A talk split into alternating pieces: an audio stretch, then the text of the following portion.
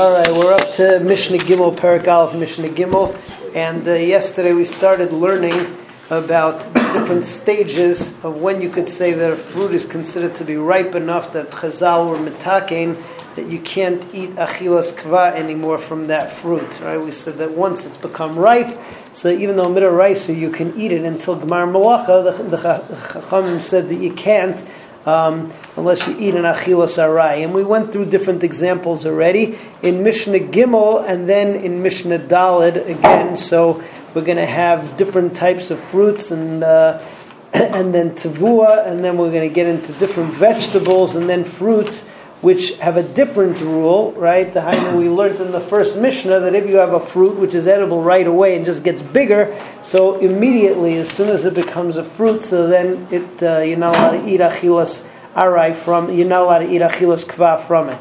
So let's just see the whole thing together, Gimel and, Gimel and Dal together, just give us the different shiurim. Hecharuvim is carobs, mishina keru.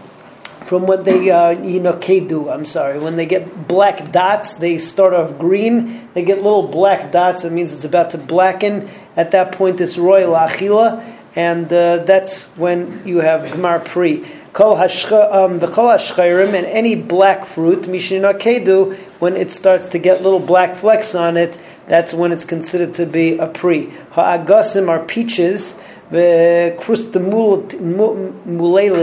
um, which I don't know what that is. It's also some kind of lighter fruit. Prisin are quinces.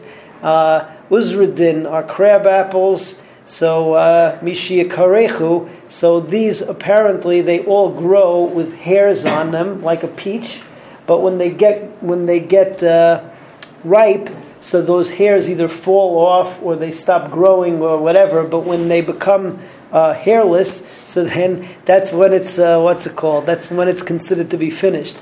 Call uh, halavanim and any lighter fruit Mishikarechu, when those hairs are gone, that's when it's considered to be a fruit. Hatilton is uh, some kind of beet. Mishatzameach, when you're able to plant it and it will regrow, that's when it's considered to be a fruit. Hatvua v'hazesim, tvua is uh, wheat, barley. Um, V'hazesim are olives. Mishiachnisu l'shlish, when it's one third grown, that's when it gets the din of a pre. Now, in the next Mishnah, we're going to talk about um, the things which already get a din of a fruit from the onset, and they just get bigger.